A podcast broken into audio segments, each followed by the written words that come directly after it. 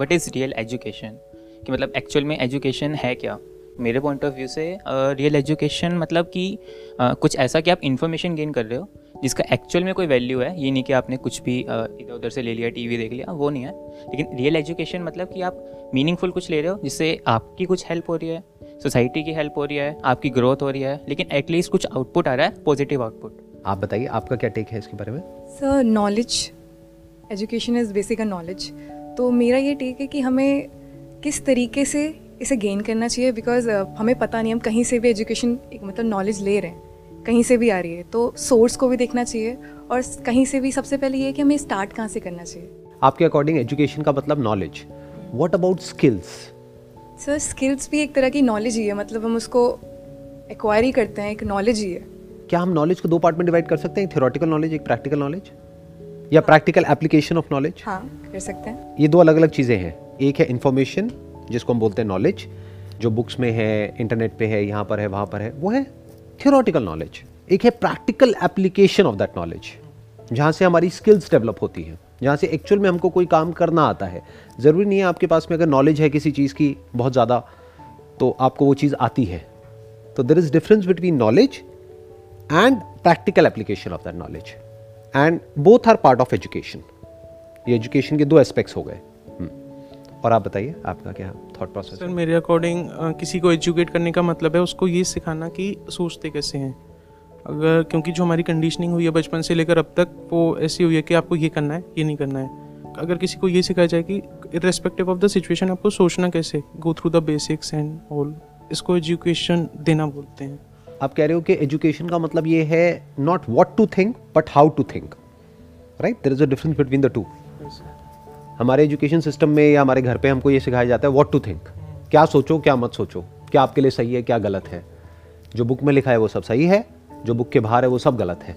और बुक भी तो किसी न किसी ने लिखी है. वो भी एक पर्सपेक्टिव से ही है बुक वो एक स्टैंड पॉइंट ही तो है और क्या है? किसी न किसी का एक स्टैंड पॉइंट है. जिस स्टैंड पॉइंट से उसने एक बुक लिख दी है. अब उसी स्टैंड पॉइंट को आप रट रहे हो तो उससे क्या होने वाला है? कुछ सीखने वाले हो क्या? नहीं. सो so, आप कह रहे हो हाउ टू थिंक अब हाउ टू थिंक क्यों इंपॉर्टेंट है? पहले इसको भी समझते हैं आराम से। क्यों? क्योंकि कोई भी एक्शन लेने से पहले आपको सोचना पड़ता है। उसी एक्शन को हम एक्चुअल में एक्शन कह सकते हैं from the human point of view एक एक्शन है जो नेचुरली होता है। उसको हम ह्यूमन से लिंक नहीं कर सकते। वो तो जानवरों में भी होता है। जैसे प्यास लगती है तो पानी पीते हैं। भूख लगती है तो खाना खाते हैं, जानवर शिकार करते हैं। ये सब चीज़ें तो अपने आप होती है because of our natural tendencies तो उसके लिए किसी एजुकेशन की ज़रूरत नहीं है। जैसे बच्चे को पता है पैदा होता है कि अगर भूख लग रही है तो रोना है। रोने से अटेंशन मिलेगी और अटेंशन से हो सकता है खाना मिल जाए। तो उसके लिए किसी स्कूल में जाने की ज़रूरत नहीं है कॉलेज में जाने की ज़रूरत नहीं है, किसी प्रोफेसर की ज़रूरत नहीं है, किसी से भी सीखने की ज़रूरत नहीं है, ना किसी को सिखाने की ज़रूरत है। सब सीखे सिखाए हैं। तो एजुकेशन मतलब क्या? दो एस्पेक्ट आ गए, एक थियोरटिकल एक प्रैक्टिकल थियोरटिकल का मतलब लोग क्या समझते हैं कि किसी भी थ्योरी को अंदर फ़ीड कर दिया और फिर उसके बेस पे एक्ट कर रहे हैं. Is that education not at all क्योंकि फिर तो आप रोबोटिक लाइफ जी रहे हो ना? और आपको कैसे पता कि वो जो सोर्स ऑफ़ एजुकेशन है, वो ठीक है? या वो रेलेवेंट भी है आज के टाइम में? आपने कुछ एजुकेशन एक्वायर कर ली, उसके बेस पे एक्ट कर रहे हो. हो सकता है वो पास में रेलिवेंट हो, दस बीस साल पहले, तीस साल पहले, आज उसका कोई मतलब ही ना हो। बट आप बस उसी हिसाब से चल रहे हो, जिस हिसाब से आपकी नॉलेज है या इन्फॉर्मेशन है, वो सब जो अंदर फीडेड है। तो इस सबसे पहले क्या आता है? एक्शन से भी पहले क्या आता है? या थियोरटिकल नॉलेज से भी पहले क्या आता है? प्रैक्टिकल एप्लीकेशन से पहले क्या आता है? हाउ टू थिंक सोचते कैसे हैं? अगर आप ये सीख गए तो आप सही तरह से सोच करके सही तरह की इंफॉर्मेशन को एक्वायर कर सकते हो। इसको ये भी कह सकते हो, सही तरह की इंफॉर्मेशन को एक्वायर करना और इन्फॉर्मेशन को सही तरह से एक्वायर करना। दोनों इंपॉर्टेंट है। पहले तो हम इंफॉर्मेशन एज में जी रहे हैं। इतनी इंफॉर्मेशन अवेलेबल है जिसकी कोई हद नहीं है। उसमें से क्या इंफॉर्मेशन आपके अंदर जा रही है, क्या नहीं जा रही है, वो बहुत इंपॉर्टेंट है। करोड़ों अरबों बुक्स हैं। उसमें से कौन सी पढ़नी है, कौन सी नहीं? यूट्यूब पर आप जाओगे अनलिमिटेड वीडियोस हैं किसी भी टॉपिक के ऊपर। कौन सी देखनी है, कौन सी नहीं? किसकी देखनी है, किसकी नहीं? कहीं ऐसा तो नहीं आप किसी ऐसे घोंचू की वीडियोस देख रहे हो, जो आपसे भी गया गुजरा है, उसी फ़ील्ड में, जिस फ़ील्ड में आप आगे बढ़ना चाहते हो? तो आप आगे कैसे बढ़ोगे? ऐसे बहुत घोंचू हैं, भरे पड़े हैं दुनिया में, क्योंकि उनका काम हो जाता है। क्यों? क्योंकि आप उनसे भी बड़े घोंचू हो। आपने कभी पूछा ही नहीं कि भाई आपका बैकग्राउंड क्या है, आपकी नॉलेज क्या है, आपका एक्सपीरियंस क्या है, आपकी अंडरस्टैंडिंग क्या है? कुछ नहीं। बस अपना क्वेश्चन टाइप किया, जो भी वीडियोज़ आई या जो भी कंटेंट आया, उसको कंज्यूम करना शुरू कर दिया। मानो गूगल पे जो पहले पेज पे दिखा उसको या तो कंज्यूम कर रहे हो या यूट्यूब पे जो शुरू की कुछ वीडियोज़ आ रही है उसको देख रहे हो। हो सकता है असली जो कंटेंट हो वो कहीं नीचे दबा पड़ा हो। यूट्यूब को उसको आपको दिखाने में फ़ायदा ही नहीं है। आर्टिफिशियल इंटेलिजेंस पे बेस्ड होता है वो सब कुछ जो भी टॉप पर। राइट आपने मेरी बहुत सारी वीडियोस देखी आपको सब पता ही है। ये सब एआई बेस्ड है। कि जो लोग देखते हैं वही वो दिखाते हैं। और जो दिखाते हैं वही लोग देखते हैं। तो लूप बन गया ना? और लोग ज़्यादातर मासिस की अगर बात करी जाए तो बेवकूफ़ होते हैं। दैट इज़ अ फैक्ट किसी भी जगह पर चले जाओ, दुनिया के किसी भी कोने में चले जाओ, मासिस जो होते हैं, वो दिमाग नहीं लगाते हैं। सौ में से कोई एक दो लोग होते हैं जो एक्चुअल में क्वेश्चन पूछते हैं, दिमाग लगाते हैं कि how to think they are all concern about what to think बल्कि वो वॉट टू थिंक के बारे में भी जानना नहीं चाहते, बताना चाहते हैं। दूसरों को कि तुम्हें कैसे सोचना चाहिए?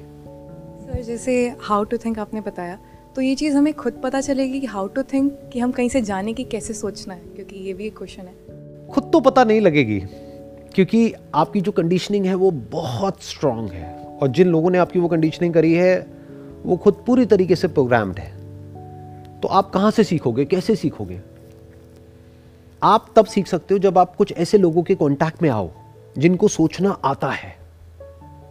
जैसे आपको कोई भी काम करना सीखना है तो कैसे सीखोगे? जिसे आ, जिसे आता होगा। जिसे आता होगा उसी से तो सीखोगे। साइकिल चलाना सीखना है किससे सीखोगे? जिसको साइकिल चलानी आती है जिसको खुद ही नहीं आती है वो आपको क्या सिखाएगा? वो तो गिरा देगा आपको भी और खुद भी गिरेगा। इन अ नटशेल किसी ऐसे इंसान से सीखना पड़ेगा जिसको ये आता हो कि सोचते कैसे हैं एजुकेशन को गेन कैसे करते हैं। एजुकेशन के नाम पर नॉलेज के नाम पर इंफॉर्मेशन के नाम पर 99.99 परसेंट जो अवेलेबल डेटा है, जो इंफॉर्मेशन है, जो सो कॉल्ड नॉलेज है, वो सब कचरा है। तो कहीं आप कचरा तो कंज्यूम नहीं कर रहे गार्बेज इन गार्बेज आउट ये कैसे पता चलेगा कि वो जो पॉइंट वन परसेंट है, हम उन्हें कैसे ढूंढेंगे? मतलब हमारे अंदर जो फीडेड इन्फॉर्मेशन है, जैसे आपने बताया बहुत सारी चीज़ें, हम अभी भी बहुत सारी चीज़ें डिफ्रेंशिएट नहीं कर पाएँगे। कि ये सही में, सही वे है कि नहीं? कि हम बस सबको देख के फॉलो कर रहे हैं या वैसे ही थिंक कर रहे हैं। तो उस वे में कैसे, किसको मतलब ढूंढ पाएँगे कि हाँ भाई, यहाँ से हमें जो मिल रहा है, वो सही मायने में सही है? देखो, सही क्या है और गलत क्या है, इसको भी आराम से समझो। जिसको आप प्रैक्टिकली इमीडिएटली अप्लाई कर सकते हो अपनी लाइफ में, वो सही है। जो थियोरटिकल कॉन्सेप्ट्स हैं, जिसका प्रैक्टिकल लाइफ से कोई लेना देना ही नहीं है, वो सब गलत है। उसका क्या करोगे? वो किस काम की है इन्फॉर्मेशन मानो डिक्शनरी में बहुत सारे वर्ड्स हैं, वो सारे रट लिए आपने। आपको ये तो याद है किस पेज पे क्या लिखा हुआ है, कौन सा वर्ड है। किस काम का है ये सब? हाँ किसी को दिखाना हो शो ऑफ़ करना हो, तब तो ठीक है। But otherwise it is all useless पूरी की पूरी बुक आपने याद कर ली। पता नहीं क्या क्या कर लिया। किस काम का है? किसी काम का नहीं है। You should think about practical application of information and knowledge अब प्रैक्टिकल क्या है और इम्प्रैक्टिकल क्या है? जो आपको लाइफ में करना है अगर वो आपने फिगर आउट कर लिया है तो अब आपके लिए बहुत आसान हो जाता है ये देखना कि क्या इंफॉर्मेशन मेरे काम की है, क्या नहीं है। जैसे अभी ज़्यादातर लोगों का माइंड कैसे चलता है, उन्हें ये पता ही नहीं है कि उन्हें अपनी लाइफ से चाहिए क्या है। इस एज ग्रुप में, जो आप लोगों की एज ग्रुप है, बीस बाईस साल की एज ग्रुप में तो ये सवाल ही नहीं उठता कि क्या इन्फॉर्मेशन सही है, क्या गलत है। सर, मेरे अकॉर्डिंग इसमें कि किसी ने अगर ये फिगर आउट किया या नहीं किया अगर किसी ने कर लिया है तो वेल एंड गुड अगर किसी ने ये भी फिगर आउट कर लिया कि मुझे क्या नहीं करना है तो वो भी एक इन्फॉर्मेशन का प्योरिफिकेशन हो गया कि ऐसी इन्फॉर्मेशन नहीं चाहिए, या इन जैसा तो नहीं बनना। Right that is another way of looking at it in fact ये दोनों एक ही सिक्के के दो पहलू हैं, क्या करना है, क्या नहीं करना है। अगर आप ये भी फिगर आउट कर लेते हो ना कि मुझे क्या नहीं बनना है लाइफ में, क्या नहीं करना है, तब एटलीस्ट एक लेवल पे आप फिल्ट्रेशन कर सकते हो, और बहुत इंपॉर्टेंट है फिल्ट्रेशन आपको समझ आ जाएगा अच्छा इस तरह का कंटेंट मेरे किसी काम का नहीं है। अच्छा मुझे ऐसा तो नहीं बनना है। ये जो मुझे सिखा रहा है या जो भी मुझे बता रहा है, मुझे ऐसा तो नहीं बनना है। अभी आपको ये क्लियर नहीं है कि आपको क्या बनना है बट आपको मोटा मोटा ये क्लियर हो गया कि मुझे ये तो नहीं बनना है। तो उससे रिलेटेड इंफॉर्मेशन सारी बेकार हो गई आपके लिए। क्योंकि इंफॉर्मेशन अपने आप में ना अच्छी है, ना बुरी है। जैसे एनर्जी ना अपने आप में पॉजिटिव होती है, ना नेगेटिव होती है। बेवकूफ़ है वो लोग जो बोलते हैं कि पॉजिटिव एनर्जी है नेगेटिव एनर्जी है। एनर्जी में क्या पॉजिटिव है, क्या नेगेटिव है? एनर्जी इज़ एनर्जी जैसे ये लाइट है, अब इसमें क्या पॉजिटिव है, क्या नेगेटिव है? कुछ नहीं है। इसे गलत तरीके से यूज़ करोगे तो ये नेगेटिव है, और ठीक से यूज़ करोगे तो पॉजिटिव है। ऐसी इन्फॉर्मेशन है। तो आप पहले ये फिगर आउट करो कि आपको कैसी लाइफ चाहिए। नंबर वन अगर ये अभी फिगर आउट नहीं भी हुआ है, कोई बात नहीं। ये फिगर आउट करो कैसी लाइफ नहीं चाहिए। जो नहीं चाहिए, उससे रिलेटेड जो भी कचरा है, उसको हटा दो। वो अगर अच्छा भी है किसी और के लिए तो आपके लिए कचरा हो गया। जैसे टेंथ के बाद में हमको चूज़ करना होता है कि हमको साइंस लेनी है कॉमर्स लेनी है। तो ना साइंस बुरी है, ना कॉमर्स बुरा है बट अगर आपने कॉमर्स ले लिया तो साइंस अब आपके किसी काम की नहीं है। साइंस ले लिया तो कॉमर्स किसी काम की नहीं है। समझ गए? तो इस तरह से पहले स्क्रीनिंग करनी होती है कि क्या करना है, क्या नहीं करना है। सर जैसे अगर इसके रूट में जाएँ एकदम तो बेसिकली वही आ गया कि राइट क्वेश्चनिंग क्या करें? राइट क्वेश्चन क्या पूछें मतलब?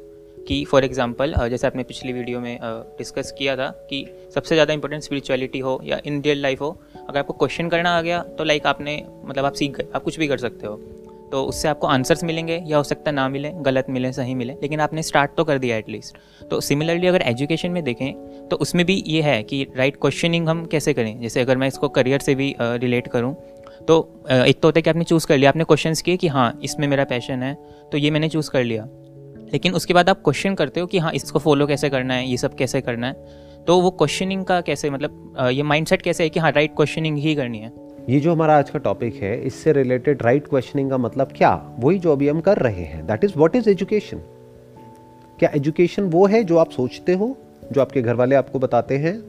या जो भी आपके दिमाग में फीडेड है एजुकेशन का मतलब? या एजुकेशन कुछ और ही है?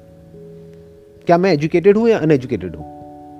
एजुकेटेड हो सर कैसे एजुकेटेड हूँ? आप लोगों की डेफिनेशन के हिसाब से तो मैं अनएजुकेटेड हूँ। नहीं सर चलो आपकी छोड़ो। आप लोगों ने तो मेरी बहुत वीडियोस देख ली हैं तो आप लोगों का दिमाग खराब हो गया है। अगर मैं बात करूँ मासिस की तो उनके पॉइंट ऑफ़ व्यू से देखा जाए तो मैं एजुकेटेड हूँ अनएजुकेटेड हूँ। I am an undergrad college drop out अगर ऑन पेपर देखा जाए तो I am just twelfth pass twelfth pass क्या होता है? आप लोग मेरे से बहुत ज़्यादा पढ़े लिखे हो। जैसे आपने बोला कि दूसरों के लिए आप अनएजुकेटेड आप कह रहे हैं अपने आप को, लेकिन सिर्फ़ ये डिग्री के बेसिस पे थोड़ी एजुकेशन डिफाइन कर सकते हैं। हम एजुकेशन रियल एजुकेशन की बात कर रहे हैं तो रियल एजुकेशन स्टार्टिंग फ्रॉम कि बच्चा बड़ा से हो रहा है और जब एक चीज़ सब कुछ अटेन हो जा रहा है, उसके बाद तक। हम क्या, हमें क्या सीखना है, कब सीखना है, कैसे सीखना है इसके पे ज़्यादा है। एजुकेशन का रोल क्या है लाइफ में? एजुकेशन क्यों चाहिए? बिना एजुकेशन के भी जो जानवर हैं वो ज़िंदा रहते हैं और बढ़िया जीते हैं। एजुकेशन क्यों चाहिए आप लोगों को? सर बेसिकली ये है कि हाँ जैसे आपने कहा जानवर भी जी रहे हैं तो ऐसा देखा जाए तो जीने के लिए तो नहीं चाहिए हमें लेकिन एक बेटर लाइफ लेने के लिए मतलब सब कुछ बेस्ट चाहिए हर चीज़ में। तो एक तो उसके लिए और दूसरों के लिए हम मतलब एक बर्डन तो नहीं बनेंगे ना अगर हम एजुकेटेड हैं रियल एजुकेशन अगर हमारे अंदर है। ये आपको किसने कहा कि आप दूसरों के लिए बर्डन नहीं बनोगे? क्या ऐसे बहुत सारे लोगों को जानते हो जो बहुत एजुकेटेड है और बर्डन है वो? अनएम्प्लॉयमेंट है हमारी कंट्री में? नहीं है। पर सर फिर वो रियली एजुकेटेड नहीं हुए ना? मतलब अरे क्यों नहीं हुए? उनके पास में डिग्री है बैचलर्स डिग्री है मास्टर्स डिग्री है बट दे आर अनएम्प्लॉयड तो एजुकेशन का मेन गोल क्या है? मुझे ये बताओ। डिग्री है डिप्लोमा है? सर एजुकेशन का मेरे ख्याल में कि हमें एजुकेशन चाहिए अगर हम नहीं लेंगे तो हमारे आसपास जो गलत है हम वो ले लेंगे। ऐसा नहीं है क्योंकि देखो आप ये कह रहे हो अगर हम एजुकेशन नहीं लेंगे तो हमारे आसपास में जो गलत है वो हम ले लेंगे। मतलब खुद से सही एक्सप्लोर नहीं करेंगे तो हमें गलत और सही में डिफरेंस नहीं पता चलेगा। एक लाइफ के लिए गलत, सही दोनों चाहिए, अगर आप नहीं डिफरेंस पहले हम एजुकेशन को डिफाइन करते हैं प्रॉपरली कि ये क्लियर हो जाए कि हम सबके लिए एजुकेशन का मतलब वही है। पहले एजुकेशन का मतलब क्या है? अभी उस एजुकेशन की हम बात नहीं कर रहे जिसके बारे में मैं बात करता हूँ। पहले उसकी बात हम करते हैं उस एजुकेशन की जिसके बारे में दुनिया बात करती है। या आपके पेरेंट्स या आपके पड़ोसी आपके रिलेटिव्स जिसको एजुकेशन कहते हैं। मतलब क्या? एक डिग्री और डिप्लोमा अगर उस डेफिनेशन के अकॉर्डिंग देखा जाए तो मैं अनएजुकेटेड हूँ आप लोग एजुकेटेड हो। और इंडिया में करोड़ों लोग एजुकेटेड हैं और मेरे जैसे कुछ लोग हैं जो अनएजुकेटेड हैं। अभी उस डेफिनेशन की बात करते हैं तो उसी डेफिनेशन के अकॉर्डिंग देखा जाए तो वो वाली एजुकेशन आपको क्यों चाहिए? एक डिग्री और डिप्लोमा क्यों चाहिए? अच्छी लाइफ के लिए क्योंकि हम आगे चल के उससे कुछ कर पाए। क्या डिग्री और डिप्लोमा से अच्छी लाइफ हो जाती है? जिन लोगों के पास भी डिग्री है डिप्लोमा है उन लोगों की लाइफ अच्छी है? नहीं। मतलब सिक्योर लाइफ हो जाती है और वो भी ज़रूरी नहीं है बस ऐसा हमें लगता है। एक मिनट आप कह रहे हो जॉब मिल जाती है जिसके भी पास में डिग्री है डिप्लोमा है उन सबको जॉब मिल जाती है? नहीं। कंडीशनिंग है बस माइंड में कि लाइक ऐसा होता है पर फैक्ट तो नहीं है। क्या अगर आप एक टॉप कॉलेज से निकलते हो या एक ऐसे कॉलेज से निकलते हो जहाँ से निकलने के बाद में जॉब मिलती है तब आपको जॉब मिलती है या कहीं से भी आपको डिग्री मिल जाए डिप्लोमा मिल जाए तो आपको जॉब मिल जाती है? पहले मेरे सवाल का जवाब दो सबसे पहले तो। सर लाइक अगर आप लिटरली पूछोगे तो देखते तो वो स्किल्स हैं। मतलब मैं अगर पर्सनली अपना बताऊँ तो मेरा ये नहीं है कि बढ़िया कॉलेज से मैंने किया है मतलब बी टेक किया है मैंने। तो मेरा स्किल्स पे था मतलब मैंने खुद की स्किल्स पे काम किया कॉलेज में जो था इतना नहीं किया। उसके बेसिस पे मेरे को जॉब मिली है और लाइक इंटर्नशिप्स वगैरह वो सब। लेकिन इतना पैकेज नहीं मिला होगा ना जितना टॉप कॉलेज से मिलता है। डेफिनेटली राइट वो है। तो जिसको एक्चुअल में एक अच्छी जॉब बोलते हैं अच्छी जॉब का मतलब क्या? जहाँ से कि अच्छा पैसा मिले। अच्छे पैसे का मतलब क्या? कि जहाँ से आप एक कंफर्टेबल लाइफ जी सको जिसके बाद में आपको पैसे की टेंशन ना हो। आपको और आपकी फैमिली को। ये गोल हो गया एजुकेशन का, डिग्री और डिप्लोमा का। बट अगर प्रैक्टिकली देखा जाए तो 10 परसेंट केसेज में ये गोल अचीव हो रहा है, बाकी 90 परसेंट केसेज में अचीव नहीं हो रहा है। 90 परसेंट लोगों के पास में डिग्री है, डिप्लोमा है, लेकिन जॉब उस लेवल की नहीं है जिस लेवल की होनी चाहिए। बहुत सारे लोग हैं जिनके पास में डिग्री है, डिप्लोमा है एक पर्टिकुलर फ़ील्ड में और जॉब किसी और ही फ़ील्ड में कर रहे हैं। क्यों? क्योंकि उस फ़ील्ड में काम ही नहीं मिल रहा है। तो ऐसी एजुकेशन का क्या फ़ायदा? टेल मी क्वेश्चन करो ना। सर मेरे अकॉर्डिंग एजुकेशन इसलिए भी इम्पोर्टेंट है कि जो भी इंफॉर्मेशन हमारे माइंड में जा रही है, उसका पार्शल कंट्रोल तो हमारे हाथ में है कि ये देखना, ये नहीं देखना। लेकिन जैसे हम स्कूल भी जाते हैं, कहीं भी सोशली तो जैसा इन्वायरमेंट है वहाँ का तो वो तो हमारे कंट्रोल में नहीं है। लोग तो जैसे भी हैं, वैसे ही बिहेव करेंगे। तो जैसे मूवीज़ वगैरह जो भी हो गई तो उसमें एक्सट्रीम्स में दिखाते हैं। कोई सिचुएशन है फॉर एग्जांपल रियल लाइफ की, उसमें इतने गुस्से की नीड ही नहीं है। लेकिन हमने सीख रखा है कि ऐसी कोई सिचुएशन हो जाती है तो बहुत एक्सट्रीम में गुस्सा दिखाना होता है। लेकिन अगर हम एजुकेटेड हैं तो इतने गुस्से की नीड ही नहीं है। आप कह रहे हो जैसे एक हो गया, एक वाइल्ड एनिमल हो गया, एक ट्रेंड जानवर हो गया तो आप ये कह रहे हो हम ट्रेंड हो जाते हैं वहाँ पे जा करके हमारे अंदर की जो वाइल्डनेस है वो खत्म हो जाती है। That's what you saying but ऐसा सच नहीं है। अगर आप ध्यान से जा करके देखोगे, बहुत सारे यूनिवर्सिटी एरियाज़ में बहुत लड़ाई झगड़े होते हैं। यूनिवर्सिटीज़ में स्कूल्स में कॉलेजेस में लड़ाई झगड़े होते हैं। होते हैं, नहीं होते हैं ग्रुप्स होते हैं। और अच्छी खासी लड़ाइयाँ होती हैं। बल्कि एक आदमी को आप जा करके देखोगे, मानो कोई मैकेनिक है, कोई गाड़ी रिपेयर कर रहा है। अगर प्रैक्टिकली देखा जाए तो एजुकेटेड है from the skills point of view theoretically देखा जाए तो उसके पास में कोई डिग्री नहीं है, कोई डिप्लोमा नहीं है। और हो सकता है वो डिग्री और डिप्लोमा वालों से ज़्यादा कमा रहा है। तो क्या वो लड़ाई झगड़ा करता रहता है? आप ये कहना चाह रहे हो कि जो भी लोग एजुकेटेड नहीं हैं, वो लोग लड़ाई झगड़ा करते हैं। नहीं, सर लड़ाई झगड़ा तो एक एग्ज़ाम्पल हो गया, लेकिन किस चीज़ को फ़िल्टर करना है? मेरा पॉइंट ये है कि किस चीज़ को फ़िल्टर करना है कि जो भी हम कंटेंट अपने अंदर ले रहे हैं, ये काम का है, ये काम का नहीं है। ये स्किल सीखनी है, ये स्किल नहीं सीखनी। फॉर एग्ज़ाम्पल अगर मैं बी टेक अंडर ग्रेड हूँ एंड मेरे को एक गैप दिखा जो कि मेरी स्ट्रेंथ से मैच करता है तो वहाँ पे स्कोप है अच्छा तो उस फ़ील्ड में मुझे आगे जाना चाहिए। तो उसके लिए आपको डिग्री की या डिप्लोमा की या किसी भी उसकी क्या ज़रूरत है? वो तो वैसे भी कर सकते हो। हाँ उसमें ज़रूरत नहीं। वैसे भी सीख सकते हो। हाँ। लेकिन एक कम्युनिकेशन के लिए बोल सकते हैं। कम्युनिकेशन हो गया। तो कम्युनिकेशन के छोटे मोटे क्रैश कोर्स होते हैं वो कर लो एक दो महीने के। कोई स्पोर्ट्स कॉम्प्लेक्स ज्वाइन कर लो वहाँ पे बहुत सारे लोग मिलेंगे। सीख जाओगे लोगों से कैसे डील करते हैं कैसे कम्युनिकेट करते हैं। ग्रुप बन जाएगा ना वहाँ पर एक। कम्युनिकेशन स्किल्स तो आप हर जगह सीखते हो। अपने घर के पास में जो पार्क होगा वहाँ पे खेलने जाते हो वहाँ भी सीखते हो। Why do you need a degree and diploma sir आप जैसे कह रहे हैं why we need degree and diploma तो फिर इस बेसिस पे तो पूरे एजुकेशन पे एक क्वेश्चन मार्क आ गया कि जो अभी हम लेते हुए आ रहे हैं ये करते हुए आ रहे हैं तो पूरा सिस्टम आपने कहा कि 90 परसेंट उसमें से जिनको मिल नहीं रही है 10 परसेंट है जो मिल रही है। एक मिनट थोड़ा मैं करेक्ट करना चाहूँगा। ऐसा नहीं है 90 परसेंट को नहीं मिल रही है क्योंकि अनएम्प्लॉयमेंट रेट 90 परसेंट नहीं है। 90 परसेंट को मिल रही है लेकिन उनको अच्छे पैकेज नहीं मिल रहे हैं। ऐसे पैकेज जिसके साथ में एक अच्छी लाइफ कनेक्टेड है। तो आप ये कह सकते हो कि वो कोई बहुत अच्छी लाइफ नहीं जी पा रहे हैं बिकॉज़ ऑफ़ एजुकेशन मेरे कहने मतलब, मतलब जो डिग्री डिप्लोमा उन्होंने लिया है उसके हिसाब से उन्हें वो जॉब नहीं मिल रही जो उन्होंने सोची थी कि इसको करके मिल जाएगी। Right right. हाँ। तो ये फिर क्या है एजुकेशन है क्या? अगर डिग्री डिप्लोमा एजुकेशन नहीं है और इसमें कुछ चेंजेस की नीड है कि अगर सही में एजुकेशन करनी कैसी चाहिए? स्टार्टिंग से फिर तो एजुकेशन सिस्टम पे भी क्वेश्चन मार्क ही है कि जो हम अब तक कर, करते आ रहे हैं वो नीडेड है भी या नहीं? अब चेंज क्या होता है? आपने कहा एजुकेशन सिस्टम को चेंज करने की ज़रूरत है। कौन चेंज करेगा? आप करोगे? मैं करूँगा। कौन करेगा? गवर्नमेंट आप कहते हो गवर्नमेंट करेगी। मैं कहता हूँ गवर्नमेंट नहीं करती। अब क्या करोगे? तो सर आ, मतलब गवर्नमेंट ने नहीं किया ठीक है। तो हमें ऑल्टरनेटिव ढूँढने पड़ेंगे ना क्योंकि हमारे पास इतना टाइम नहीं है ना मतलब कि हम उनका वेट करें या कुछ करें। तो हमें रिसोर्सेज ढूँढने पड़ेंगे कि हाँ राइट एजुकेशन कहाँ से मान लो गवर्नमेंट को ये सारे चेंजेस करने में एक दिन में तो नहीं होंगे क्योंकि ये सिस्टम एक दिन में तो नहीं बना है। मान लो पचास साल में बना है। तो चेंज होने में पचास साल लगेंगे। तो क्या पचास साल तक बैठे रहोगे वेट करोगे कि जब गवर्नमेंट करेगी तब मैं कुछ करूँगा या तब मैं कुछ करूँगी? एक तो वही कि हमें ढूँढने पड़ेंगे इसके ऑल्टरनेटिव्स क्या हैं सबसे पहले तो। क्योंकि ऐसा नहीं है कि एजुकेशन अवेलेबल ही नहीं है कहीं पर। एजुकेशंस हैं तो आप स्किल्स तो सेट ले सकते हो। लेकिन वही है कि राइट स्किल्स लेना और ये सब तो ये हमें फिगर आउट करना पड़ेगा खुद। तो अगर हमें फिगर आउट करना पड़ेगा तो हम क्यों नहीं करते? क्यों हम जा करके उसी स्ट्रक्चर में फंस जाते हैं जहाँ पर के मार्केट मची हुई है जहाँ पर बहुत कंपटीशन है। कंपटीशन है या नहीं है? पूरे के पूरे एजुकेशन सिस्टम में। अच्छे कॉलेजेस में जाने के लिए कंपटीशन है। और जो अच्छे कॉलेजेस नहीं है वहाँ से कुछ करने का कोई फ़ायदा नहीं है।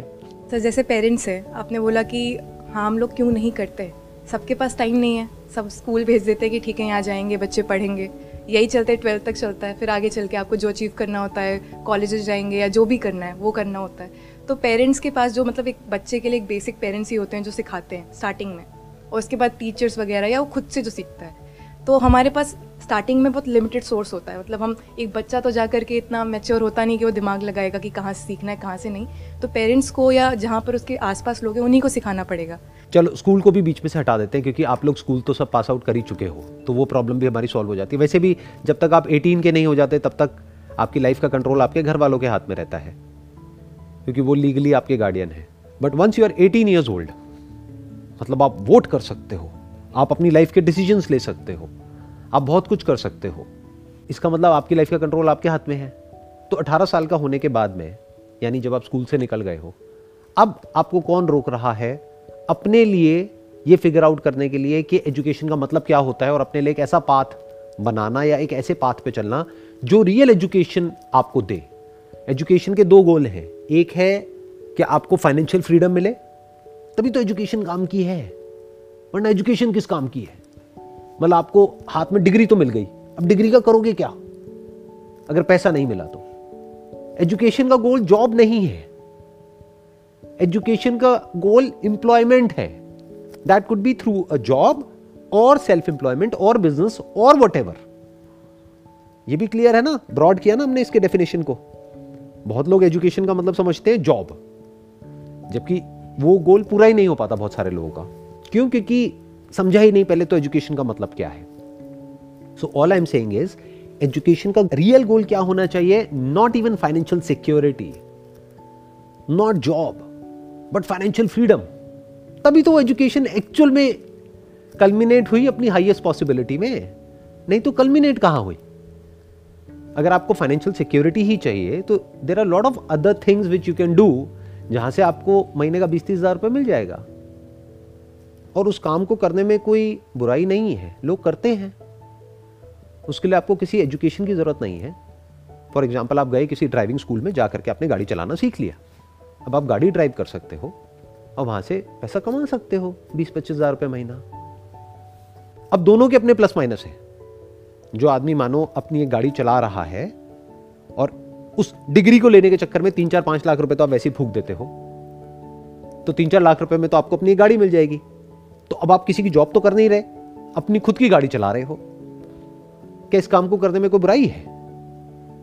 बट हमारी कंडीशनिंग कैसे हुई पड़ी है कि अगर घर में ये बोल दिया आपने कि मैं इस कॉलेज में नहीं जाऊँगा, मैं इंजीनियर नहीं बनूँगा, मैं तो अपनी गाड़ी ले करके और मैं गाड़ी चलाऊँगा। तो घर वाले कैसे रिएक्ट करेंगे? जबकि आपको दिख रहा है कि वहाँ पर आप तीस चालीस हज़ार रुपए महीने का आराम से कमा सकते हो। लोग कमा रहे हैं। कभी बात करिए किसी जैसे टैक्सी में जाते हो करते हो? बात करते होगे कि भैया कितना कमा लेते हो ये वो? मेरे को बड़ा मज़ा आता है ऐसे इंट्रैक्शन करने में डिस्कशन करने में। तो कितना कमाते हैं वो लोग? आ गया ना समझ में? मैं क्या कहना चाह रहा हूँ? फोर्टी फिफ्टी कितने लोग हैं जो वो डिग्री लेकर के बैचलर्स की या मास्टर्स की टॉप कॉलेजेस को हटा दो जो चालीस पचास हज़ार रुपए महीना कमाते हैं। कम है कम काफ़ी। बहुत कम। अगर रेशियो वाइज देखा जाए तो। यानी जो टैक्सी चला रहा है there is a strong possibility उसमें से 90 परसेंट लोग चालीस पचास हज़ार रुपए कमा रहे हैं और जो ये सो कॉल्ड एजुकेशन पाथ से निकल करके जा रहे हैं उसमें से 90 परसेंट लोग चालीस पचास हज़ार रुपए नहीं कमा पा रहे हैं। सर इसमें लेकिन ये है कि इसमें ग्रोथ है ना लेकिन इस इंडस्ट्री में जैसे आपने ये आपको किसने कहा? एक मिनट ये सारे नोशंस कहाँ से बनते हैं हमारे कि इसमें ग्रोथ है इसमें नहीं है? क्या आप ऐसे लोगों को जानते हो जिन्होंने अपनी एक टैक्सी से शुरुआत करी? आज उनके पास में दो नहीं चार नहीं दस टैक्सीज हैं और उनके अंडर ड्राइवर्स काम करते हैं और वो उस बिज़नेस को मैनेज करते हैं। तो ग्रोथ की कहाँ कमी है उस काम में? कितना भी ग्रो कर लो। किसने कहा आपको कि ग्रोथ नहीं है? अगर आप चालीस पचास हज़ार रुपये महीने का कमा रहे हो, उसको सेव कर करके कर करके कर करके अगर अपने खर्चे को कंट्रोल में रखते हो तो अगले एक दो साल में क्या आप एक टैक्सी और नहीं ले सकते? अगर आप चालीस हज़ार रुपये कमा रहे हो और आपने बीस हज़ार रुपये किसी ड्राइवर को सैलरी दी तो बीस हज़ार रुपये के आपके पास में एक टैक्सी से पैसिव इनकम नहीं आ रही है। तो दस टैक्सी से कितनी आई? दो लाख रुपए महीना। दो लाख रुपए महीना कम होता है क्या? ठीक ही है मेरे ख्याल में तो नहीं? सही है।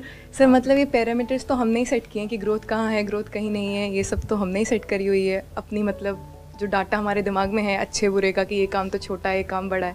Exactly I was about to say that education का गोल स्टेटस नहीं है। इंडिया में एजुकेशन का मतलब क्या है? या आपके आसपास में एजुकेशन का मतलब क्या है? स्टेटस आपको स्टेटस चाहिए या पैसा चाहिए? पहले अपने आप से क्वेश्चन पूछो। मैं आपके जो फंडे हैं ना, उनको क्वेश्चन कर रहा हूँ, ताकि आपके फंडे थोड़े से हिले। जैसे जब मैंने फोटोग्राफी शुरू करी थी तो मैं तो अनएजुकेटेड हूँ as far as your definition is concern दुनिया की डेफिनेशन इज़ कंसर्न तो ट्वेल्थ के बाद में मे बी फ़र्स्ट ईयर में या सेकेंड ईयर में, मैंने एक छोटा सा दो हफ़्ते का फोटोग्राफी का कोर्स किया था। कोई दो साल का या चार साल का नहीं, सिर्फ़ दो हफ़्ते का। क्या उसको एजुकेशन कहोगे? नहीं कहोगे। कहेंगे सर मुझे थियोरटिकली समझ आ गया कि कैमरे को ऑपरेट कैसे करते हैं। फिर प्रैक्टिकली अपने कैमरा लिया, दस बारह हज़ार रुपए का। प्रैक्टिकली उसको करना शुरू कर दिया और सीख गया। तो मैं दुनिया की नज़र में तो अनएजुकेटेड हूँ। स्टेटस बिल्कुल भी नहीं है इस काम में, जो काम मैंने चूज़ किया अपने लिए। आज है, उस टाइम पे नहीं था। लोग मज़ाक उड़ाते थे फैमिली में कि आ गया फोटोग्राफर फ़ोटो खींचेगा हमारी, ये वो। आज वही अपने बच्चे को बोलते हैं कि भाई, इसके जैसा कुछ क्यों नहीं करता? तो मैंने क्या किया? आप लोगों की एज में वो नहीं जो सब करते हैं। मैंने हर चीज़ को चैलेंज किया। ट्वेल्थ में बहुत अच्छे मार्क्स आए। फ़र्स्ट ईयर में again I got good marks second year में भी अच्छे थे। थर्ड ईयर में मुझे समझ ही नहीं आया कि मैं क्यों कंप्लीट करूँ। मुझे समझ ही नहीं आ रहा था कि इस डिग्री से होने क्या वाला है। तो थर्ड ईयर में मैंने छोड़ दिया। चाहता तो कंप्लीट कर लेता। क्या किया? एक दो हफ़्ते का कोर्स कर लिया। फिर वहाँ से शुरुआत करी। अब आप कहोगे दो हफ़्ते का फोटोग्राफी का कोर्स करने के बाद फोटोग्राफी में क्या ग्रोथ है? जैसे माइंड चलेगा। बट यही अगर एमबीए कर लिया तो बहुत ग्रोथ है। ऐसी माइंड चलता है ना। Today I got the potential to recruit ten people who have done M B A from top B schools in the world तो फिर क्या ग्रोथ किस ग्रोथ की आप बात कर रहे हो?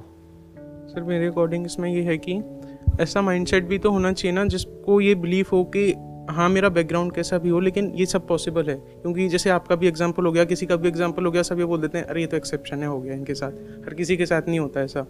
और मेजरली लोग ऐसा ही बोलते हैं। लेकिन एक ऐसा बिलीफ भी तो होना चाहिए ना कि हाँ ये पॉसिबल भी है, ये भी हमारी तरह ही है नॉर्मल नंबर वन देखो, ये पॉसिबल है, वो तो आपको देखने में टाइम नहीं लगेगा। अभी यहाँ से वापस अपने घर जाओगे, किसी टैक्सी में जाओ, उनसे बात करो, वो आपका दिमाग खोल देंगे।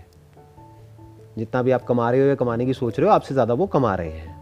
और वो ऐसे भी आपको एग्जाम्पल्स बता देंगे जो उनकी फैमिली में या उनके फ्रेंड सर्कल में जो उनसे ज़्यादा कमा रहे हैं। तो दिमाग खुलने में तो देर नहीं लगेगा। अब प्रॉब्लम पता है कहाँ पर जाकर के आएगी? स्टेटस ये भी कोई काम है। लोग क्या कहेंगे? फैमिली वाले क्या कहेंगे? लड़की वाले क्या कहेंगे? या लड़के वाले क्या कहेंगे? समझ रहे हो प्रॉब्लम की जड़ क्या है? आपने क्या किया है? एजुकेशन को दो पार्ट में डिवाइड कर दिया। एक जहाँ से आपका स्टेटस बढ़ता है, एक जहाँ से स्टेटस कम होता है। जबकि ये इंपॉर्टेंट नहीं है। एजुकेशन चाहिए आपको अपनी फाइनेंशियल जो कंडीशन है, उसको इंप्रूव करने के लिए कि वो कितनी जल्दी, कितनी ज़्यादा इंप्रूव हो सकती है। दोनों इंपॉर्टेंट है, जल्दी और ज़्यादा। सत्तर साल की एज में जाकर के अगर आपको एक पोजीशन मिल भी गई तो उसका करोगे क्या? यू वॉन्ट एन एजुकेशन जहाँ से कि अगले पाँच साल में या दस साल में आप कुछ ऐसा अचीव कर पाओ कि आप फाइनेंशियली फ्री हो जाओ। फाइनेंशियल फ्रीडम का मतलब समझते हो? आप बताइए फाइनेंशियल फ्रीडम और फाइनेंशियल सिक्योरिटी में क्या फ़र्क है? फ्रीडम मतलब कि वहाँ से मतलब हम फ्री हो जाएँ कि हमारे पास पैसे आ रहे हैं कि अगर हम काम करना बंद ही कर देते हैं एक पोजीशन पे आकर के तो हमें पता है कि हम सिक्योर हैं हमारे पास जो हमारे खर्चे हैं वो पूरे हो जाएँगे। मतलब कि अगर वो काम आपको आज तो अच्छा लगता है बट अगर पाँच साल बाद या दस साल बाद अच्छा नहीं लगता है तो आपको भाड़ में गया ये काम। हाँ मतलब जैसे आपने कि बोर हो गए हो आपको गए। लगे कि दूसरा कुछ ट्राई करते हाँ। हैं। तो आप इतने सिक्योर हो कि उसे करने में आपको कोई झिझक ना हो कि यार मैं कहीं फाइनेंशियली वीक ना पड़ूं या सिक्योरिटी ऐसी कोई हिट ना हो। जैसे मुझे पंद्रह साल से ज़्यादा हो गए हैं कैमरे को पकड़े हुए मतलब फोटोग्राफी करे हुए। I got better photographers than me in my company तो मैं बोर हो गया था फोटोग्राफी से। हो गई ना कर ली ना पाँच दस साल अब क्या करता ही रहूँगा क्या? अभी ये सेशंस करने में मज़ा आ रहा है हो सकता है एक दिन इससे भी बोर हो जाऊँगा तो कुछ और करूँगा। दैट इज़ फाइनेंशियल फ्रीडम ऐसी फाइनेंशियल फ्रीडम कितने लोगों को मिल पाती है? बहुत कम। बहुत कम। तो फिर कर क्यों रहे हो? स्टेटस के लिए लोगों को दिखाने के लिए दुनिया में कि मेरे पास में देखो ये डिग्री है ये डिग्री है ये डिग्री है ये डिप्लोमा है ये है ये है। ताकि रेज्यूम पे अच्छा लगे। उस रेज्यूम का करोगे क्या? क्यों रेज्यूम के पीछे इतने पागल हुए पड़े हो? क्यों कुछ ऐसा नहीं करते जो रियल एजुकेशन है। रियल एजुकेशन को क्वेश्चन क्यों नहीं करते? क्या है? मैंने क्या कहा? रियल एजुकेशन का मतलब क्या है? अगर सिंपल वे में बोला जाए theoretical knowledge plus practical application of that knowledge तो पहले कहीं से थियोरटिकली नॉलेज को एक्वायर करना है। जैसे मैंने सीखा दो हफ़्ते का फोटोग्राफी का कोर्स किससे किया? जिसको फोटोग्राफी आती थी, जो फोटोग्राफी को सिखाते थे पिछले दस बीस साल से। उन्होंने पता नहीं पाँच छः हज़ार रुपये कुछ लिए और उन्होंने मेरे को सिखा दिया। अब प्रैक्टिकली करना था वो। प्रैक्टिकली करके ही आता है। सर, इसमें एक छोटी सी प्रॉब्लम ये आती है कि लाइक अगर हम यही कॉलेज वाला देखें या एजुकेशन वाला जो अभी तक चलता आ रहा है, कि हाँ एक तो ये कि आपको स्टार्टिंग में पता चल गया है, जब आप पे रिस्पॉन्सिबिलिटीज़ नहीं है फैमिली की या कुछ। लेकिन एक टाइम जैसे अगर अभी की बात करूँ मैं तो आप अगर जॉब कर रहे हो तो एक एक्सपेक्टेड है कि इतने रुपये आने चाहिए पर मंथ या एनुअली जो भी है। तो अब अगर आप स्टार्ट करते हो तो ऑब्वियस सी बात है, आपको साइड बाय साइड ही करना पड़ेगा, आप छोड़ नहीं सकते, ये आपने भी पहले बताया था। तो इस फ़ील्ड में अगर हम देखें तो हमें साइड बाय साइड ही करना पड़ेगा और एजुकेशन नहीं है उससे रिलेटेड तो ये हार्ड होगा थोड़ा। देखो ये भी समझना पड़ेगा कि जो आप कह रहे हो उसमें कितनी सच्चाई है और कितना झूठ है। क्योंकि क्या वो एक्सपेक्टेशंस है घर वालों की आपसे या उनकी नीड है कि उनको आपसे पैसा चाहिए? दोनों में बड़ा फ़र्क है। एक है कि आपने अपनी एजुकेशन कंप्लीट करी और आप अभी जॉब कर रहे हो। वहाँ से पैसा आ रहा है। क्या घर वालों की अब आपसे एक्सपेक्टेशंस है? तो एक्सपेक्टेशंस तो और भी बहुत सारी है। उन एक्सपेक्टेशंस को ही तो आप पूरा करते आए हो। तो एक्सपेक्टेशंस गई भाड़ में। क्या एक्चुअल में नीड है उस पैसे की? तो हो सकता है आप जवाब दोगे कि एक्चुअल में तो कोई नीड नहीं है। मेरे फादर भी अपना काम कर ही रहे हैं। वहाँ से उनकी भी सैलरी आ रही है जो भी पैसा आ रहा है। और घर में हमारे इतना पैसा तो है, घर भी हमारा अपना है। या अगर किराए पे भी है तो इतना पैसा आ रहा है कि सब कुछ मैनेज हो रहा है। यानी मेरे पास में दो चार साल है। अभी अगर मैं बीस इक्कीस साल का हूँ तो अभी मेरे पास में चार पाँच साल तो हैं, जब मैं अपने बेस पे कुछ एक्सपेरिमेंट्स कर सकता हूँ। तो क्या आप एक्सपेक्टेशंस की वजह से रुक रहे हो? या एक्चुअल में कोई प्रॉब्लम है उसकी वजह से रुक रहे हो? ये अपने आप से पूछना, मुझे मत बताना। अभी कुछ टाइम पहले मेरा एक कजिन मेरे पास में आया, आ करके बोला कि भैया ऐसे ऐसे मैं ये करने का सोच रहा हूँ। मैंने कहा, क्यों सोच रहा है ये? क्योंकि तेरे को लाल बत्ती वाली गाड़ी चाहिए। चल, कोई ऐसा आदमी है जिसका बैकग्राउंड ऐसा है कि उसके लिए वो बहुत बड़ी चीज़ है। समझ आता है। मैंने कहा, तुझे क्या ज़रूरत है? तेरे घर वाले तो तेरे को फाइनेंशियली भी इमोशनली भी साइकोलॉजिकली भी फिजिकली भी, हर तरह से सपोर्ट कर रहे हैं। क्यों कुछ ऐसा नहीं करता जहाँ पर तेरी क्रिएटिविटी जो तेरे अंदर भरी पड़ी है, वो बाहर एक्सप्रेस होए? तो सोच में पड़ गया। तो बहुत कम लोग एक्चुअल में दिमाग लगाते हैं। ज़्यादातर लोग क्या होता है, बस देखते हैं आसपास में कौन क्या कर रहा है। और स्टेटस के पीछे भागते रहते हैं। जबकि एजुकेशन का एक्चुअल में स्टेटस से कोई कनेक्शन नहीं है। स्टेटस उन लोगों के लिए इंपॉर्टेंट होता है जो अंदर से खोखले होते हैं। जो अंदर से एक्चुअल में अनएजुकेटेड होते हैं। उनके लिए स्टेटस का मतलब होता है। जो एक्चुअल में पढ़े लिखे होते हैं ना एजुकेटेड होते हैं, उनके लिए कोई काम छोटा बड़ा नहीं होता। तो पहले अपने आप से क्वेश्चन पूछो। एजुकेशन का एक रोल है फाइनेंशियल फ्रीडम और दूसरा रोल है कि आपकी जो थिंकिंग एबिलिटीज है, वो डेवलप हो। आपकी ब्रेन पूरी तरह से डेवलप हो। Left side of your brain and right side of your brain logical thinking and creative thinking यानी आप क्रिएटिव से क्रिएटिव भी कुछ सोच सको और लॉजिकली भी प्रैक्टिकली भी सोच सको। तभी तो कहेंगे कि आप एजुकेटेड हो। कि प्रैक्टिकली अपने फ्यूचर को प्लान कर सको और क्रिएटिवली जहाँ पर कुछ नहीं है, वहाँ से भी कुछ क्रिएट करके निकाल सको। उसी को तो क्रिएटिविटी कहते हैं। क्रिएटिविटी किसे कहोगे? जो पूरी दुनिया कर रही है, वही आप कर रहे हो, उसी रेस में भाग रहे हो एंड में जीत भी गए, हार भी गए, क्या फ़र्क पड़ता है? वो क्रिएटिविटी है।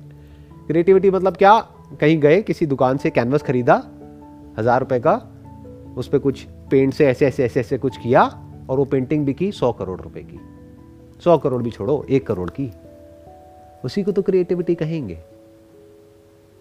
तो ऐसा क्यों नहीं बनाते अपने आप को? सर जैसे आपने कहा कि आपने एग्ज़ाम्पल दिया अपने कज़न का, वो क्रिएटिव कि मतलब कि आप फाइनेंशियली तो आप इतना सही है तो आप क्रिएटिव ऐसा कुछ क्यों नहीं करते हो? तो बाई चांस अगर उनके पास ये कोई ऐसा करना चाहता हो क्रिएटिव और फाइनेंशियली इतना नहीं सही हो कि वो क्रिएटिव ऑप्शन चूज़ कर पाए तो वो क्या करे? क्रिएटिव का मतलब क्या होता है कि उसमें आपको फाइनेंशियली कुछ चाहिए ही नहीं है। देखो प्रॉब्लम क्या है, हमारे बहुत सारे मेंटल ब्लॉक्स हैं। अगर एक एक करके मैं उन सारे मेंटल ब्लॉक्स को तोड़ूं तो ये भी एक मेंटल ब्लॉक है कि हमें अपना कुछ करने के लिए, यानी कुछ क्रिएटिव करने के लिए, या अपने बेस पे कुछ करने के लिए, या बिज़नेस करने के लिए, या स्टार्टअप करने के लिए, या किसी भी काम के लिए बहुत पैसा चाहिए। ये सच नहीं है। एजुकेशन के लिए पैसा चाहिए। क्योंकि हायर एजुकेशन अभी यहाँ पर फ्री नहीं है। मानते हो? बहुत सारा पैसा चाहिए। जो इंसान एक्चुअल में क्रिएटिव है, उसको पैसा क्यों चाहिए? उसको तो पैसे की कोई ज़रूरत ही नहीं है।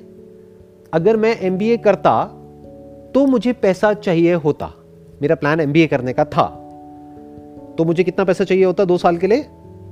मिनिमम दस पंद्रह लाख रुपए। उस टाइम पे भी, जो मेरी फैमिली के पास में नहीं था। बट मैंने दो हफ़्ते का फोटोग्राफी का कोर्स किया। उसके लिए कितना पैसा चाहिए था? चार पाँच हज़ार रुपए। एक कैमरा खरीदा, दस बारह हज़ार रुपए। बस। मतलब कि we don't need any reason अपनी क्रिएटिविटी शो करने के लिए कुछ नहीं चाहिए आप बस कर सकते हो। कोई भी कुछ भी कर सकता है आज की डेट में तो। इतना आसान है आज की डेट में जिसकी कोई हद नहीं है। सब कुछ डिजिटल हो चुका है। सब कुछ ऑनलाइन है। मेरे टाइम पे अगर मेरे को फोटोग्राफी में आगे बढ़ना है तो मुझे ऐड करनी पड़ती थी। कहाँ करनी पड़ती थी? न्यूज़पेपर्स में क्योंकि ऑनलाइन कुछ था ही नहीं। तो मुझे कहाँ ऐड करनी है? न्यूज़पेपर में। न्यूज़पेपर में एक ऐड कितने की आती है? शुरू ही दो चार हज़ार रुपये से होती है। तो मुझे दो चार हज़ार, पाँच हज़ार, दस हज़ार रुपये चाहिए और एक ऐड से कुछ नहीं होता है। मल्टीपल एड्स करनी पड़ती हैं। तो मुझे कितना चाहिए? बीस तीस हज़ार रुपये तो ऐड के लिए चाहिए। ऐसे ही मैंने अपने करियर को शुरू किया था। दो दो हज़ार रुपये की ऐड से। पहली ऐड में मैंने मेरे ख्याल में ऐसी कुछ मेरे को अब एग्जैक्टली याद नहीं है बट बारह तेरह हज़ार रुपये इन्वेस्ट किया था। उसमें से कुछ बीस इक्कीस हज़ार रुपये आए थे। तो आज की डेट में अगर आपको ऐड करनी है, आप कहाँ करोगे? गूगल पे करोगे फेसबुक पे करोगे इंस्टाग्राम पे करोगे? वो कितने की आती है? तो कितना पैसा चाहिए आपको? दो सौ, तीन सौ रुपए भी खुद तो बोला है आपने। कभी मूवी थिएटर गए हो? पिक्चर देखी है? उसमें कितने की टिकट आती है? तो पैसा नहीं है कि आप लोगों के पास में तीन सौ, चार सौ रुपए? सर जैसे आपने कहा फाइनेंशियली अगर फाइनेंशियल चीज़ हटा भी देते हैं मतलब कि और भी बहुत सारे रीज़न होते हैं कि लोग अपनी जो क्रिएटिव चीज़ होती है उनके अंदर, वो फिर भी नहीं लाते, बहुत सारे और भी रीज़न आ जाते हैं उनके सामने। मतलब जैसे आप पहला तो ये ये लोग क्या कहेंगे, वो तो हटाना ही पड़ता है। सिंपल है बेसिक है, लेकिन लोग के अलावा जब फैमिली आ जाती है, उस चीज़ में कभी कभी जब फाइनेंशियल फ्रीडम ना हो आपके पास तो फैमिली उस चीज़ में आड़े बहुत आती है। आने दो, उनका जो काम है, उनको करने दो, आपका जो काम है, आप करो। फैमिली भी तो लोग ही हैं। जो आपकी फैमिली नहीं है, वो लोग थोड़े ही हैं। उनसे आपको क्या फ़र्क पड़ता है? आपके घर के चार किलोमीटर दूर कोई है जो कुछ आपके बारे में उल्टा बोल रहा है? आपको कोई फ़र्क पड़ता है क्या? आपके घर के अंदर जो लोग रहते हैं, वो बोलते हैं तभी तो फ़र्क पड़ता है। घर के ऊपर, घर के नीचे, चाचा, मामा, ये, वो, वहीं तो फ़र्क पड़ता है। तो फैमिली ही तो लोग हैं। लोग क्या कहेंगे? मतलब क्या? फैमिली क्या कहेगी? फ्रेंड्स क्या कहेंगे? जो अपने होते हैं, उन्हीं से तो फ़र्क पड़ता है। उन्हीं से तो लड़ना है। महाभारत देखी है? उसमें एक्चुअल में अर्जुन की प्रॉब्लम क्या थी? कि उसको फैमिली से लड़ना था लेकिन वो तैयार नहीं था इसके लिए। समझ आया? प्रॉब्लम ये नहीं थी कि मुझे लड़ना है क्योंकि लड़ना तो उसका काम था। उसने सीखा था कि लड़ते कैसे हैं। उसने पूरी ज़िंदगी वही तो प्रैक्टिस किया था। प्रॉब्लम ये थी कि मेरे को अपनी फैमिली से लड़ना है अपनों से लड़ना है। तो लाइफ में अपनों से ही तो लड़ना होता है। दूसरों से कौन लड़ता है और क्यों लड़ेगा कोई? सड़क पे जाते थे किसी से लड़ोगे? कहीं किसी बस स्टॉप पे बैठे हो वहाँ पर बोलोगे कि मैं ये करियर लेना चाहता हूँ कहेगा बेकार है ये करियर। उससे लड़ने लग जाओगे? बाल नोचोगे उसके जाकर के क्या करोगे? इग्नोर करेंगे। हंसोगे? कहोगे भाई तुझे क्या मतलब है? चल अपना काम कर। तो अपनों से ही तो लड़ना पड़ता है। अपनों की ही तो सुनना आना चाहिए। जैसे जब मैंने अपना करियर शुरू किया तो अपनों ने ही तो बोला दूसरे थोड़ी कुछ बोलते थे। दूसरे तो आते थे, उनकी मैं फोटोग्राफ खींचता था, वो अपनी फोटोग्राफ लेते थे, चले जाते थे। वो क्यों बोलेंगे? कभी किसी टैक्सी में जाते हो, जाकर के कुछ बोलते हो उनको? भैया, ये क्या काम कर रहे हो? वो कहेगा, चल उधर। क्या काम कर रहे हो? समझे? अगर उसको बोलेगा तो कौन बोलेगा? उसके अपने घर वाले, कि ये क्या काम कर रहा है। तो अपने जब बोलते हैं तो you must be mentally prepared बोलेंगे तो बोलने दो ना। बट आपको ये देखना है कि आपको कैसी लाइफ चाहिए। कि उनके बोलने के डर से कि अपनी लाइफ खराब करोगे? अगर वो लाइफ अच्छी लगती है तो बढ़िया है। फिर जो वो बोल रहे हैं, वो करते रहो। फिर तो ये सेशन किसी काम का ही नहीं है। एक अच्छी सी डिग्री लो किसी अच्छे से कॉलेज से और निकल करके कोई अच्छा सा काम करो ताकि आपके घर वाले आपकी तारीफ़ करें। Why do you need this session you don't need it why do you need it sir, क्योंकि हम चाहते हैं ये सब जानना ना। मतलब जैसे अगर मैंने ये भी कहा कि अगर फैमिली में आपने कहा कि छोड़ो जो कह रहे हैं उन्हीं से तो लड़ना है। लेकिन क्या होता है जब रिलेशन आते हैं ना तो हमें लगता है कहीं कुछ बिगड़ ना जाए। वो एक फैमिली का अटैचमेंट क्योंकि वही हमारे खास हैं तो ऐसा लगता है काश वो समझ भी जाएँ जो हम समझाना चाह रहे हैं और हमें वो टॉर्चर ना झेलना पड़े कि हम उन्हें अपोज कर रहे हैं और हम जा रहे हैं। मतलब हमारी बात भी समझ जाएँ हम भी अपना कर लें और वो हमारा पॉइंट भी समझ जाए। मतलब तो प्यार से लड़ो ना। सर वो प्यार भी ना जैसे कि आप नॉर्मल भी डिबेट करने अगर पेरेंट्स के सामने बैठो तो उनके हिसाब से वो डिबेट नहीं होती है। उनके हिसाब से वो लड़ाई होती, होती है, है। तो लिख करके कर दो। चिट्ठी लिख दो। चलो, चिट्ठी की क्या ज़रूरत है? व्हाट्सएप पे लिखो। कहीं दूर चले जाओ चार दिन के लिए। और सिर्फ़ व्हाट्सएप पे बात करो। बोलो, यहाँ पे ना नेटवर्क नहीं आ रहा है। तो मैं चाह करके भी आपसे बात नहीं कर पा रही हूँ, लेकिन यहाँ पे ना ये है। मैसेजिंग चल सकती है। तो मैं मैसेज कर सकती हूँ। This is what I want to do मैं बोल रहा हूँ कि जो एजुकेशन में अगर चेंज आना ही है तो एक तो हो गया कि गवर्नमेंट के ऊपर डिपेंडेंट हो जाए। एक ही हो सकता है कि सर क्लासरूम में ही तो प्रोवाइड हो रही है एजुकेशन अगर बात करें, क्योंकि स्कूल तो सब जाते ही हैं बेसिकली तो अगर वहाँ पे ऐसे सेशंस हों ब्रेन के, क्योंकि एक टीचर की आइडेंटिफिकेशन क्या है? एक टीचर जितना अच्छा स्टूडेंट है, वो उतना ही अच्छा टीचर है। तो अगर ऐसी ब्रेन उस, वो अपनी क्लासेस में करवाए वीक में एक बार करवा ली या फिर कि हाँ ये क्यों इम्पोर्टेंट है? क्या करना चाहते हो या क्या नहीं करना चाहते? तो आई थिंक वो क्यूरियोसिटी डेवलप हो जाएगी स्टूडेंट्स में कि हाँ ऐसा भी सोचा जा सकता है। देखो, हमारी सबकी प्रॉब्लम पता है क्या है? सुनने में थोड़ा कड़वा लगेगा, लेकिन सच है। हमारी खुद की लाइफ ही धज्जियाँ उड़ी हुई है और हम पूरी दुनिया का ठेका लेने निकल जाते हैं। अभी आप पहले अपना करियर तो बना लो। बाद में दुनिया की टेंशन करना ना। आप समझ रहे हो मैं क्या कह रहा हूँ? फॉरगेट अबाउट कि गवर्नमेंट को क्या करना चाहिए। फॉरगेट अबाउट कि टीचर को क्या करना चाहिए। फॉरगेट अबाउट कि आपके घर वालों को क्या करना चाहिए। Forget about everything all I am saying is कि एजुकेशन का मतलब अपने लिए समझो कि आपके लिए एजुकेशन का मतलब क्या है। एंड लीड बाय एग्ज़ाम्पल आज मैं यहाँ पर हूँ, कल आप भी यहाँ पर हो सकते हो, या कहीं और ऐसी किसी जगह पर हो सकते हो, किसी और प्लेटफॉर्म पे हो सकते हो, जहाँ पर आप अपना एक्सपीरियंस शेयर करोगे। बहुत है इतना। और उसे मत एक्सपेक्ट करो कि वो ये समझ जाएँगे, वो ये करेंगे, वो वो करेंगे। वो क्यों करेंगे? उनके पास टाइम ही नहीं है। आपको लगता है स्कूल में लोगों के पास में इतना टाइम है? सिलेबस ही इतना बड़ा है। उसको कंप्लीट करने में ही एक्स्ट्रा क्लासेस करनी पड़ती हैं। ब्रेन करेंगे वहाँ पर। ठीक है आइडियाज़ दे सकते हैं। हमारा काम है आइडियाज़ देना आइडियाज़ दे सकते हैं। But that is not important अभी यहाँ पर आप बात करो सीधी सीधी मेरे से कि भाई आपकी प्रॉब्लम क्या है? And I talk about the solution आपकी प्रॉब्लम यह है कि आप करना तो बहुत कुछ चाहते हो लाइफ में। बट एजुकेशन जो आप ले रहे हो, वो बहुत कुछ करने के लिए नहीं ले रहे हो।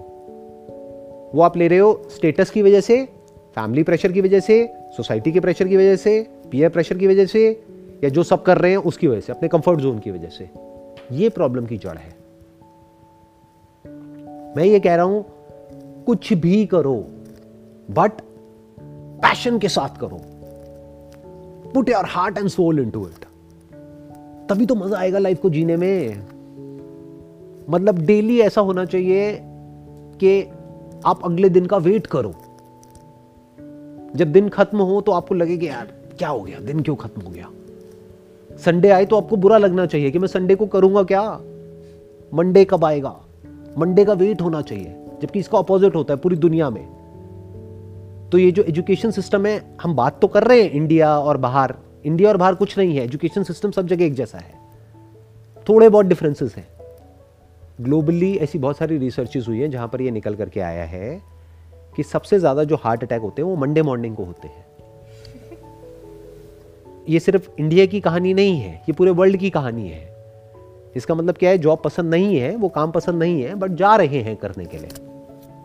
तो मैं क्या कह रहा हूँ? ऐसी लाइफ जियो, ऐसा काम करो जो आपको करना पसंद है और जहाँ से आप पैसा भी कमा सकते हो, जहाँ से आप एक अच्छी लाइफ भी जी सकते हो और इतना पैसा कमा सकते हो कि आज अगर आपको वो काम पसंद है और कल पसंद नहीं है तो उस काम को आप छोड़ करके कोई और काम सीख सकते हो even at the age of thirty years forty years और किसी अलग डायरेक्शन में जा सकते हो। किसने कहा है कि लाइफ में एक ही डायरेक्शन में चलते रहना है? अपनी ब्रेन को, अपने माइंड को हर डायरेक्शन में चलाओ। मल्टी डायमेंशनल इंसान बनो, कि हर डायरेक्शन में सोच सको। वो इंसान कभी किसी पे डिपेंड नहीं होता है, कभी किसी की वेट नहीं करता है। मैंने वेट करी क्या किसी की कि जब ये सरकार ये करेगी, तब मैं अपना ये काम शुरू करूँगा। मुझे जो करना है मैं कर रहा हूँ। स्कूल में ये होना चाहिए, वो होना चाहिए। स्कूल में जो होगा होगा। मोबाइल तो सबके पास में है ना तो जिसको देखना है वीडियो देखेगा। जिसको नहीं देखना है, नहीं देखेगा। और मज़े की बात क्या है, ज़्यादातर लोग नहीं देखते हैं। जैसे अभी सेशन है, मानो ये पचास मिनट का है। तो मुझे पहले ही पता है कि बीस परसेंट लोग इसको पूरा देखेंगे। ये भी कह सकते हो कि बीस परसेंट लोग ही देखेंगे। एक्चुअल में अगर आपको व्यूज़ देखेंगे इस वीडियो के ऊपर, मानो पाँच लाख तो उसमें से एक लाख नहीं देखा। इंडिया की पॉपुलेशन कितनी है? अगर मैं औरों की हटा भी दूँ स्टूडेंट्स की बात करूँ, करोड़ों में है। कितने देख रहे हैं? फ्री है। कोई पैसे भी नहीं लगते मेरी ये वीडियोस देखने के। स्कूल जाने के तो पैसे लगते हैं ना कॉलेज के तो पैसे लगते हैं। इसके तो पैसे भी नहीं लगते, फिर भी कितने लोग देखते हैं? मुश्किल से एक लाख लोग। व्यूज़ दिखेंगे आपको पाँच लाख एक्चुअल में कितनों ने देखा? एक लाख। तो इससे क्या समझ आ रहा है? कि एक्चुअल में वो लोग जो ढंग का कुछ करना चाहते हैं अपनी लाइफ में वो ही बहुत कम है। ये है प्रॉब्लम की जड़। प्रॉब्लम की जड़ गवर्नमेंट नहीं है स्कूल नहीं है, ये नहीं है, वो नहीं है। बहुत ही कम लोग हैं दुनिया में जो एक्चुअल में अपने बेस पर कुछ करना चाहते हैं या अपनी पोटेंशियल को डिस्कवर करना चाहते हैं। या अपने आप से क्वेश्चन भी पूछना चाहते हैं कि लाइफ में क्या कुछ और भी है? या बस उतना ही है जितना हमको लगता है। अपनी जो एक कन्फाइंड सोच है, उसके बाहर निकलना ही बहुत कम लोग चाहते हैं। तो जब नहीं चाहते हैं तो ज़बरदस्ती उनको क्यों फोर्सफुली कुछ देना है? क्यों फोर्सफुली जाकर के स्कूल में कॉलेज में मेरे वीडियोस दिखाने हैं या इस तरह का कुछ करना है, जब किसी का इंटरेस्ट ही नहीं है? जिसका होगा, वो मेरे सेशंस तक पहुँच जाएगा। या जो मेरे जैसे और लोग हैं, उनके सेशंस तक पहुँच जाएगा। जिसका इंटरेस्ट होगा, आप पहुँच गए ना? कैसे भी करके। तो औरों की टेंशन छोड़ो ना। अपनी टेंशन करो ना। सर कोई स्टेज होती है क्या? मतलब जैसे आपने बोला कि मल्टी डायमेंशनल सोचना चाहिए तो मतलब एज वाइज भी कुछ होता है कि इस एज पे, ये इस पे फोकस रखना मतलब वैसे हमें पता है करियर अभी हमारे लिए करियर इंपॉर्टेंट है करियर पे ध्यान देना चाहिए हमें, लेकिन फिर भी सोच तो हम बहुत कुछ सकते हैं। तो किस वे में सोचना चाहिए? जैसे आपका पहला यही आ गया था, किस वे में सोचना है? हाउ टू थिंक का मतलब कि आपको पता होना चाहिए कि एक अच्छी लाइफ का मतलब क्या? अगर आपकी बात करी जाए, आपकी अभी जो एज है, एक अच्छी लाइफ का मतलब ये कि आपकी एक इंडिपेंडेंट लाइफ होनी चाहिए।